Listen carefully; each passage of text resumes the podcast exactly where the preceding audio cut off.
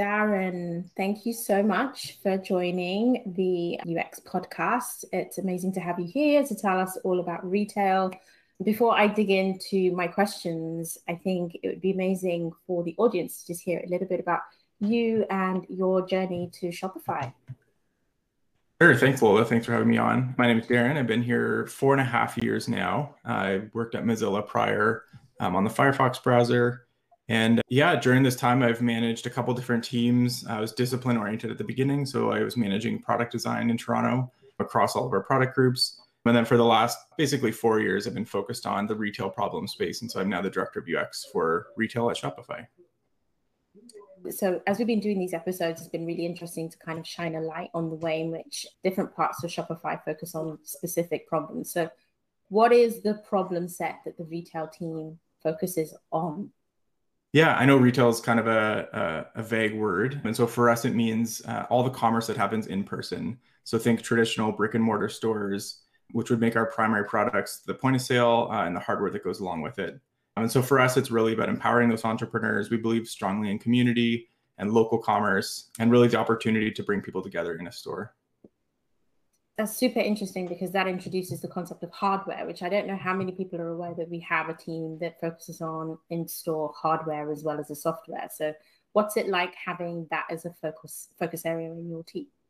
Yeah, it's been a really great ride. At the beginning, I was asked by one of our senior folks to build a hardware team, an industrial design team. And it's not an area that I have traditional training in or a lot of experience, to be honest. And so at the beginning, it was a little nerve wracking, to be honest. We hired our first industrial designer.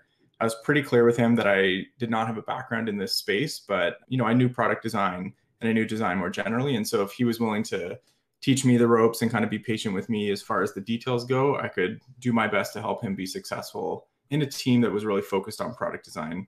And from there, you know, we've worked together. We're now about 6 industrial designers on the team, really focused on just bringing the hardware that Shopify offers to our merchants up to the same level of quality as the rest of our products seek to obtain. And yeah, it's been interesting. It's been quite a ride, but it's been really, really educational for me as well. Yeah, I mean, I think a lot of designers, because we're all kind of, you know, we're interested in multiple design areas, but industrial design is almost like a hobby area for a lot of us as opposed to like an area we get to lead in. What specific bits of hardware are you guys actually working on in the team then? Yeah, so we kind of work from the inside out. And so at the most important and kind of critical point of the store is the ability to accept payments. And so the primary focus for us has been on card readers and hardware that kind of complement that experience. And so last year we released the retail kit. It's a tap and chip card reader. We have an iPad stand that connects to the reader as well as a dock for powering the reader throughout the day. The reader can also be removed from the dock for more portable mobile use. And so this was our kind of first real stab at a countertop solution that also offered some mobile ability. So how does that connect to the software work that you do in retail team? Yeah, it's interesting. With this one, the integrations were less than some of our future projects, but still important. We had the opportunity with our own hardware to be a little bit more friendly with onboarding and how things pair, but we're still bound by the laws of Bluetooth and some of the technology that's available in the market. And so for us, it's really just about doing anything we can to ensure the best and most reliable connection and experience between the hardware and the software, and then handling cases where things don't go well. And so if the reader is low on battery or starts to disconnect or gets too far from the iPad, we can handle things a little more gracefully than we would with just a traditional third-party piece of hardware. I love there's something very Shopify in like what I have observed about our retail kit setup in that it is kind of like you need an iPad, but it's effectively a bring your own device model. And the bit we focused on is the bit that you wouldn't have normally. So there's like the same ethos of enabling a merchant to be quite flexible and nimble with all of the things they need to have in place before they start, and then giving them just enough kit, i.e. the card reader, to take it to another level. You know, that just, there's something quite, I love that energy that we're able to kind of bring smart ideas to the table as opposed to like, let's design a giant physical point of sale, full stack machine that's like 6 foot tall with all the bells and whistles on it, you know, that kind of thing. Yeah, there's definitely a few philosophies here, and we've seen different competitors in the market take different ones. And for us, as you said, it's really about acknowledging that for our merchants, there's a huge variety in terms of store setup and store size and complexity. And we just didn't believe that a one-size-fits-all solution was really the best approach here. And so to your point, we really focused on flexibility in terms of the offering. And so with what we offer today, you can set it up as a traditional countertop. We have a mobile phone case that fits various iPhone sizes that will attach the reader to the back of your phone. You can have multiple kits on the same counter. There's lots of optionality in the way the kit is designed and really can suit a merchant at the smallest at a craft fair right up to someone with 6 or 7 terminals in a store. So in that sense, we think it's been successful for sure. Zooming out and taking on like UX as a discipline, you're director of UX, you've now got industrial design and what we could maybe call traditional interface design, having to partner together. What kinds of processes do you have in place, or what types of rituals do you follow as a team to just keep that kind of holistic user experience kind of tightly focused on, even whilst you're making space for these different disciplines to do their work? Yeah, a couple of things we've tried from the get-go. You know, with my lack of traditional experience in this space, I just decided I'm going to treat this team as any other design team I've run, and use the same rituals and same processes through the work. And so from the get-go, we introduced them to the same design crits that we were doing. We did fresh eyes. We basically just integrated the industrial design folks into the rest of the team, and it's really worked, I think, in a lot of ways. It's been educational for, as you said, the kind of more traditional interface design folks to see a new approach to design. And then for the hardware team, it's been really valuable for them, I think, to see what the software design process looks like and really recognizing that there's so much similarity there.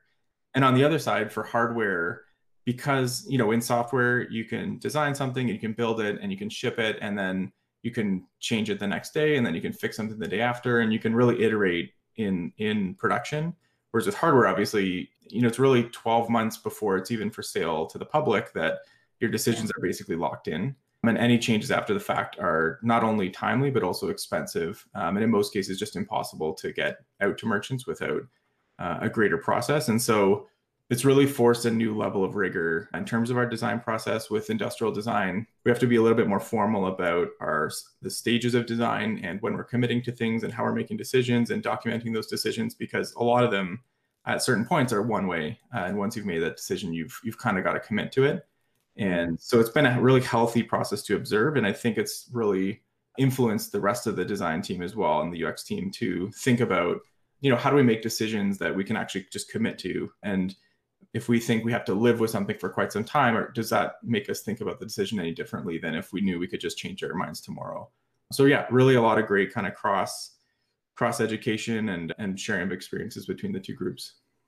That's so interesting. And just to go back to a point you made, so it's 12 months before something goes out to market that a merchant would see, but is that 12 months from beginning to end, or is that 12 months from we agree this is the thing we're going to build and it still takes 12 months for it to go into production and distribution? Like or to ask another way, from conception to it's in market, what is the sort of length of time that you might see for like a hardware design cycle?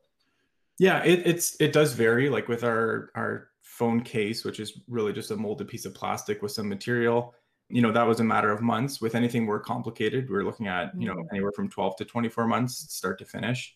And really just recognizing that there's kind of discrete phases in that process. And so there's obviously the kind of exploratory conceptual stage where we're really looking at the problem we're trying to solve and really going wide on the options available to us. Once we narrow in on a concept and a direction for what the product might be, we obviously explore that space as well. And so thinking about form and interaction and how this product is going to live inside a store.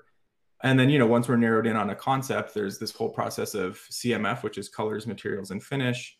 So we're looking at, you know, what material is this going to be made from? That influences the manufacturing process down the road. So whether it's plastic or aluminum or something else, we'll have downstream effects. With hardware, there's also a real tangible cost element that we need to consider. With, you know, with digital products, you're not often thinking about how much a change is going to cost or how much this feature is going to cost. You just think about if it's a good decision or not. Whereas with hardware, the materials and we're working at scale can really influence your decision making. And then, yeah, from there, you know, we start looping in the vendors and the manufacturers, and often we'll do an audit of the manufacturers that we're considering before we make a decision. And then we enter, you know, various kind of prototype phases where they're starting to build engineering prototypes that we can validate in terms of functionality. And then we move on to design validation. And so they're starting to work with actual materials and produce prototypes that are really lookalikes to what we expect the final product to be. And then this last phase is really around designing for manufacturing. And so we create molds and tools and this whole assembly line to basically churn out these products. And oftentimes there will be changes needed to be made to the product design itself to accommodate the constraints given to us by the manufacturers. And so there's a whole back and forth to ensure we've built a product and designed a product that can also be manufactured at scale. And then from there, you go into the standard kind of QA and we can start rolling out betas and things like that. But with all those steps in place, you can see how it would take, you know, months, if not years in some cases, for these products to come to life.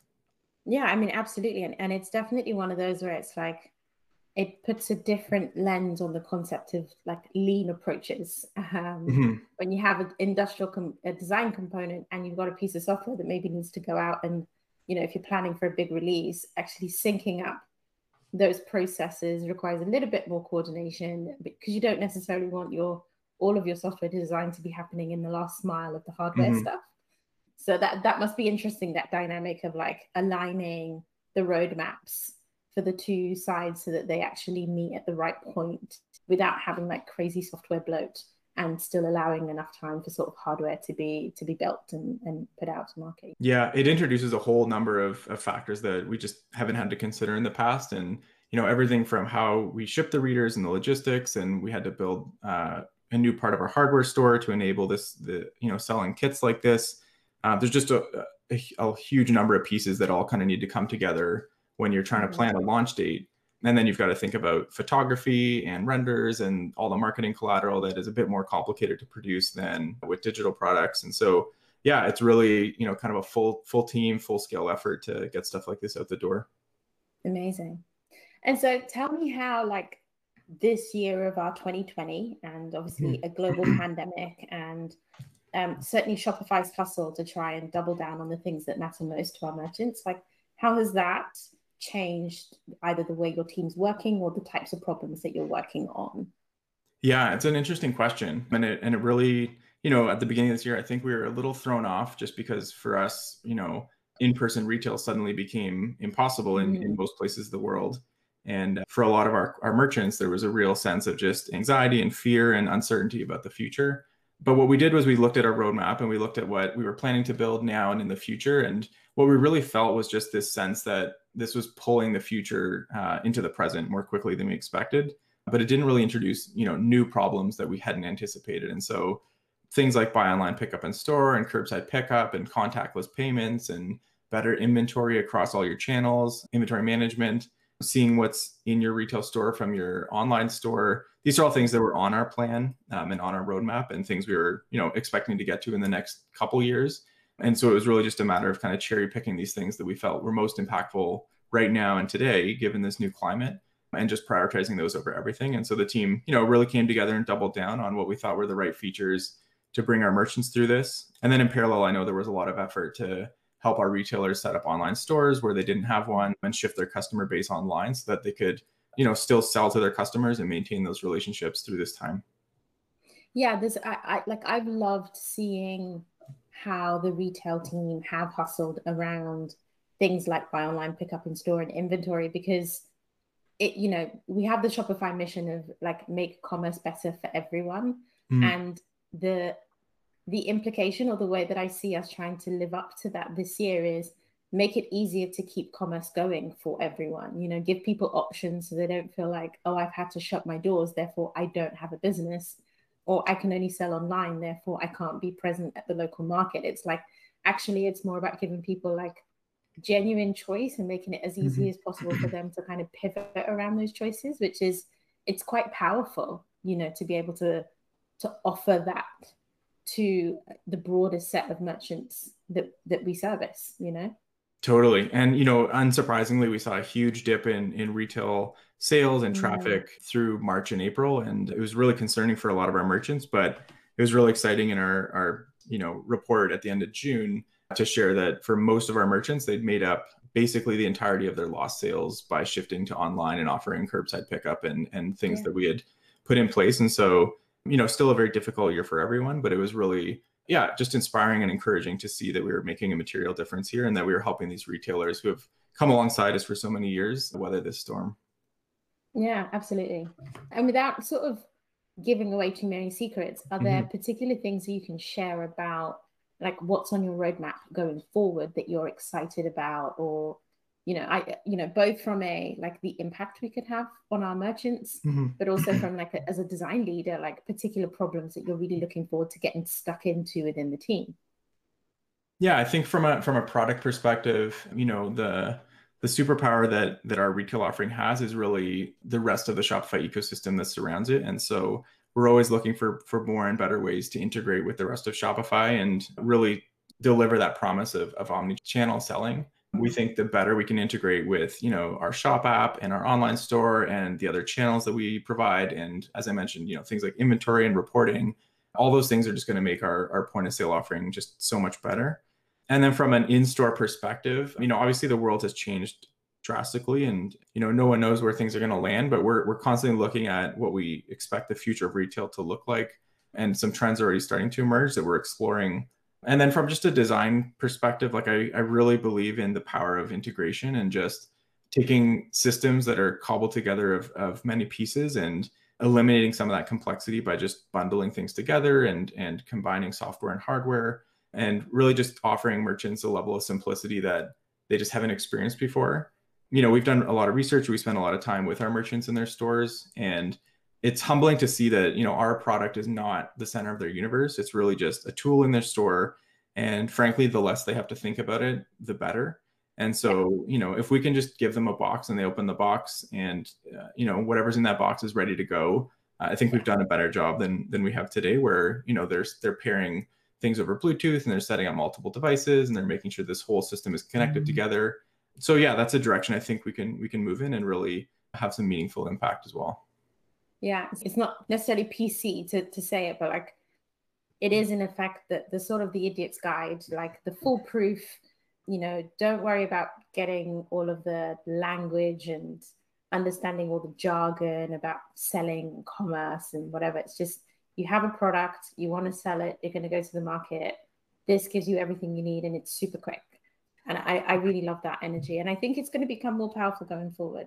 I guess one final question, maybe broader than just sort of retail, but like, as you see the evolution of like design in our practices, what are you seeing is going to influence how we design for sort of the future? So are there particular things and skills that you're seeing are more important, you know, designers in your team have and acquire, or that will become more valuable to all of us as we kind of navigate this post-pandemic world as practitioners in design? Yeah, that's a great question. I think two that jump to mind. One, maybe it's just this shift to working from home and just realizing that, you know, you have to be really intentional about all the connections you're making, but also with our products. And as we mature as an organization, I'm seeing just these skills around systems design and systems thinking really becoming more critical to success. And it's no longer that you can just design kind of in isolation and design something that doesn't really connect to other pieces. You know, speaking for Shopify, we have, you know, everything is integrated, everything is connected and related. And so when we're thinking of even the smallest features, it's important for us to reach out to a number of teams who might be impacted and who might have a say in things and who might want to build a complementary feature on their side. And so just this ability to see the big picture and recognize that, you know, we are designing and building a system, not just isolated pieces, is really helpful. And then as we've scaled as a team, you know, we're just under 40 on the team right now for retail UX, and we're building a suite of products now across hardware and software. I've really appreciated, and I'm a strong believer in this concept as principle-based design. And so I like, you know, I'm a scientific guy. That's my education. I like rationale. I like principle decision-making. And so, you know, I helped co-author the experience principles for Shopify. And then I've authored a set of retail design principles that we try and follow. And it's really been helpful for the team, I think, to understand how are we collectively thinking about the design process and how are we collectively prioritizing the various aspects of our products and the design elements. And so when I see teams, when I see people come to me and we're sharing work and we're walking through it, and I can see evidence of just that principled approach where the decisions are not made, you know, on their own, but they're made within a system that's been considered is just something I really value as well. That's amazing. Well, thank you so much for this chat, Darren. I think this has been a massively illuminating chat on like the retail problem space. And yeah, I'm super excited to continue to sort of collaborate with your team and see the types of things that we're going to put out into the market. And like even just the next year, there's a lot in there that I'm like, cannot wait to see what happens in the real world with this. So thank you very much for your time. Well, thank you for having me, Lola. It's always a pleasure to chat. Amazing.